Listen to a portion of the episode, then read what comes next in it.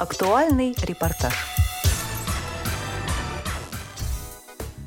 Состоялось очередное заседание Центрального правления Всероссийского общества слепых. 24 октября 2023 года под председательством президента Всероссийского общества слепых Владимира Васильевича Сипкина состоялось очередное заседание Центрального управления Всероссийского общества слепых. Открывая заседание, президент ВОЗ рассказал о своем участии в мероприятиях национального чемпионата по профессиональному мастерству среди людей с инвалидностью и ограниченными возможностями здоровья «Обилимпикс 2023». Перед рассмотрением вопросов повестки дня заседания вице-президент ВОЗ Александр Иванович Коняев вручил Владимиру Васильевичу Сипкину благодарность от руководства программы «Особый взгляд» благотворительного фонда «Искусство, наука и спорт» за многолетнее сотрудничество в сфере социализации людей с нарушением зрения и их интеграцию в общество.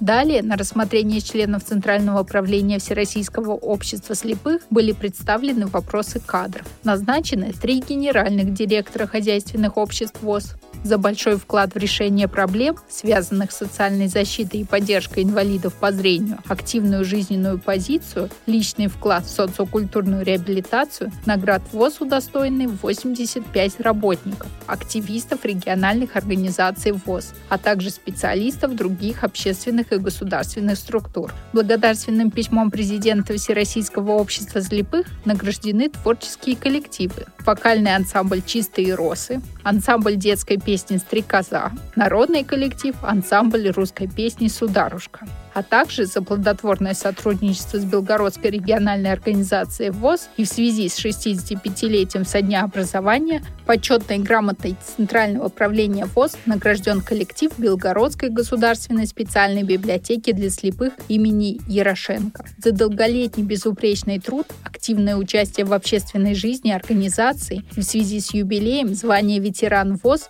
присвоено главному редактору звукового журнала «ВОЗ Диалог» Ирине Николаевне Зарубиной – а также трем активистам Кировской местной организации ВОЗ. За особые заслуги перед обществом в области социальной реабилитации инвалидов по зрению, многолетний добросовестный труд и в связи с 75-летием со дня рождения знаком знак почета Всероссийского общества слепых награжден генеральный директор ООО «Тифла». В связи с долгосрочным сложением себя полномочий председателя Симферопольской местной организации ВОЗ Петром Ивановичем Булгакова и обращением правления Крымской республиканской общественной организации ВОЗ, Центральное правление ВОЗ согласилось с решением правления Крымской республиканской общественной организации ВОЗ о проведении внеочередной выборной конференции Симферопольской местной организации ВОЗ и поручило Бюро Симферопольской местной организации ВОЗ определить дату, место проведения и норму представительства от групп. Также утверждено решение правления Крымской республиканской общественной организации ВОЗ о проведении внеочередной выборной конференции Джанкойской местной организации ВОЗ и в связи с долгосрочным сложением себя полномочий председателя Джанкойской местной организации ВОЗ. Центральное правление Всероссийского общества слепых утвердило изменения в наименовании и новые редакции уставов культурно-спортивного реабилитационного центра Свердловской региональной организации ВОЗ культурно-спортивного реабилитационного комплекса Татарской региональной организации ВОЗ и Дома культуры Ярославской региональной организации ВОЗ в связи с расширением видов деятельности учреждений и с целью приведения в соответствие с требованиями действующего законодательства Российской Федерации утверждены составы организационных комитетов и положение об открытом турнире спортивных клубов по голболу среди инвалидов по зрению на Кубок президента ВОЗ. Послушаем выступление первого заместителя генерального директора культурно-спортивного реабилитационного комплекса ВОЗ Мачалина Андрея Владимировича об этом турнире. Добрый день, уважаемый Владимир Васильевич, уважаемые члены правления. Как вы знаете, в спорте слепых сейчас сложилась сложная ситуация. Особенно она сложная для незрячих спортсменов игровых видах спорта, в том числе в голболе. И особенно для любителей, которые играют в клубных наших командах. Учитывая это, в прошлом году, как вы знаете, мы провели в городе Королев пилотный турнир по голболу для клубных команд, в котором приняли участие наши гости из Донецка, Луганска и даже Приднестровья. Спасибо, Владимир Васильевич, приняли в нем участие. Это повысило уровень нашего турнира. Он очень понравился нашим участникам. От них поступила инициатива сделать данный турнир регулярным и поднять его статус до уровня соревнований на Кубок президента Всероссийского общества слепых. Мы проработали этот вопрос и подготовили на ваше рассмотрение проект постановления об открытом реабилитационном. Добавили, спасибо а, Свердловской РОВОЗ формулировку, и так он называется «Открытый реабилитационный турнир спортивных клубов по голболу среди инвалидов по зрению на Кубок президента ВОЗ». Учредители турнира ВОЗ, КСРК ВОЗ, Центр паралимпийского спорта и Федерация спорта слепых Московской области. Организаторы турнира КСРК ВОЗ и Московская областная организация ВОЗ. Турнир предполагает провести, как и в прошлом году, на базе спортивной адаптивной школы Паралимпийского резерва в городе Королев Московской области в период с 22 по 23 декабря этого года. Предусматривается награждение победителей среди мужчин и женщин, переходящими большими красивыми кубками президента Всероссийского общества слепых, денежными премиями Всероссийского общества слепых, за что отдельное спасибо президенту ВОЗ. Это давно не было в нашей практике такого прецедента. Мы очень надеемся, что эта мера придаст популярность нашему соревнованию и любительскому спорту слепых в целом. И, а, соответственно, нашими наградами Центра паралимпийского спорта. Главный судья соревнований Дмитрий Юрьевич Шипилов, известный наш специалист, он же главный судья. Все координаты находятся в тексте положения. Оргкомитет турнира возглавляет председатель, президент Всероссийского общества слепых Владимир Васильевич Сибин, которого мы, конечно же, ждем на нашем турнире. Замами являются Александр Иванович Коняев, Владимир Петрович Баженов и Игорь Борисович Качек, руководители, соответственно, вице-президент ВОЗ, генеральный директор КСРК ВОЗ и первый вице-президент Центра паралимпийского спорта. А в обширном а, оргкомитете участвуют работники аппарата управления Центра паралимпийского спорта, КСРК ВОЗ, Московской областной организации ВОЗ, Федерации спорта слепых Московской области и спортивной адаптивной школы Паралимпийского резерва в городе Королев. Освещение турнира мы планируем проводить всеми средствами массовой информации Всероссийского общества слепых, нашим радио ВОЗ, конечно, конечно же, мы ждем в гости всех руководящих работников аппарата управления Всероссийского общества слепых. Мы надеемся на участие большого количества наших регионов. В прошлом году мы приняли 18 команд, сейчас у нас уже есть 9 заявок даже 10. Мы надеемся, что в этом году у нас тоже будет обширное представительство. Мы планируем сделать настоящий праздник с небольшой художественной программой, с тем, чтобы было и участникам, и организаторам интересно. И надеемся, что турнир станет у нас ежегодным. И надеемся на то, что он послужит развитию любительского спорта слепых и в том числе голбола как одного из самых популярных игровых видов спорта. Также на заседании Центрального управления рассматривалось положение о Всероссийском профессиональном конкурсе специалистов по социокультурной реабилитации ВОЗ «МУЗа». Об этом всероссийском мероприятии на заседании Центрального управления докладывала Смирнова Людмила Николаевна, начальник организационно-методического отдела КСРК ВОЗ. Основными задачами реабилитационных мероприятий являются поиск современных нестандартных форм и методов социокультурной реабилитации, реабилитации средствами физической культуры и спорта инвалидов по зрению, демонстрация лучших практик, эффективного опыта региональных организаций ВОЗ в данных сферах, повышение социальной активности и расширение возможностей для физического, эстетического и нравственного развития инвалидов по зрению, укрепление здоровья, развитие двигательной активности, пропаганда здорового образа жизни и досуга.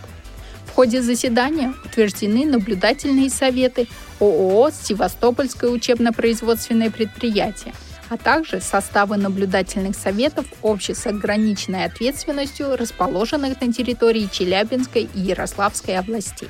Утверждены изменения формы статистической отчетности по трудоустройству инвалидов в связи с потребностью в более точных формулировках при характеристике занятости, в том числе в рамках финансирования рабочих мест за счет квоты для инвалидов. Кроме этого, на заседании Центрального управления Всероссийского общества слепых повышенное внимание уделялось докладу члена Центрального управления Вшивцева Владимира Сергеевича, который рассказал о том, какую работу ведет Всероссийское общество слепых по помощи участникам специальной военной операции, потерявшим зрение. Предлагаем вам прослушать его доклад. Те традиции, которые пошли с Великой Отечественной войны, и наработанный опыт и методики, в частности, в Центре реабилитации Волоколамский дает возможность вот как раз успешной работы. Пример Воронцова, это говорит о том, что оперативно, когда принимается решение по реабилитации в рамках Всероссийского общества слепых, это дает положительный результат. Сейчас налаженные контакты с филиалом госпиталя Вишневского, это Красногорск, и филиал Бурденко. Здесь есть ряд проблем. Проблема номер один остается — это информация, которая иногда поступает только в ручном режиме на личных контактах с руководителями отделения офтальмологии и руководителями непосредственно этих военно-медицинских учреждений. Министерство обороны такой информации как таковой не предоставляет. Поэтому налаженный контакт, э, он сейчас дает возможность говорить о том, что любой поступающий, руководитель уже этих отделений выходит на меня, и мы уже непосредственно занимаемся, встречаемся с ребятами, отрабатываем те вопросы и проблемы, которые есть, в том числе и вопрос оказания помощи и медицинским учреждениям. В частности, вот э, мне удалось решить вопрос, связанный с э,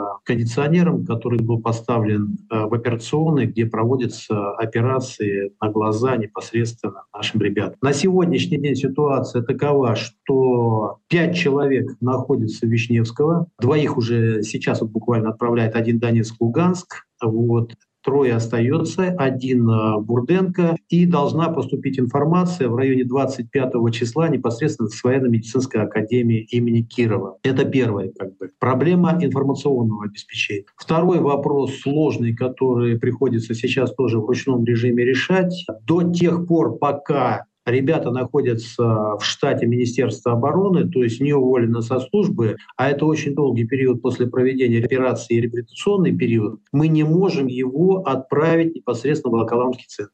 Здесь Министерство обороны почему-то заняло позицию такую, что это невозможно. Почему? Потому что он является военнослужащим ну, скорее всего, боятся определенных вопросов, связанных э, с так называемыми выплатами на федеральный уровень, так как они проходят реабилитацию, являясь военнослужащими в центре Волоколамске, то по их понятию они должны за это заплатить, а как таковых денег э, на это у них не предусмотрено, потому что это не является структурой Министерства обороны. Я пытаюсь доказать, что вот этот период, несколько месяцев, 3-4, а то и 5 месяцев, он э, выпадает из реабилитационного цикла Почему? Потому что, как положительный пример, вот как раз Воронцов э, в Белгороде, вовремя, даже являясь военнослужащим, он прошел реабилитацию, вот результат. Человек уже великолепно себя показал непосредственно и в Белгородской области, и в то же время уже был на федеральном уровне в Пятигорске на мероприятии, которое проводилось в рамках администрации президента на форуме. И э, это как раз вот один из тех примеров положительных, который дает возможность говорить, да, это так. Теперь проблема на сегодняшний день мы ее обозначаем перед каждым. Тот, кто находится непосредственно из ребят, раненых э, в наших военно-медицинских учреждениях. Что в Волоколамск они могут попасть только после того, когда встанут на учет в местной организации нашей региональной структуры э, в том регионе, где они проживают, то есть зарегистрирован. Во-первых, мы должны здесь четко их направлять э, в наши организации, они тогда у нас не выпадают из поля зрения.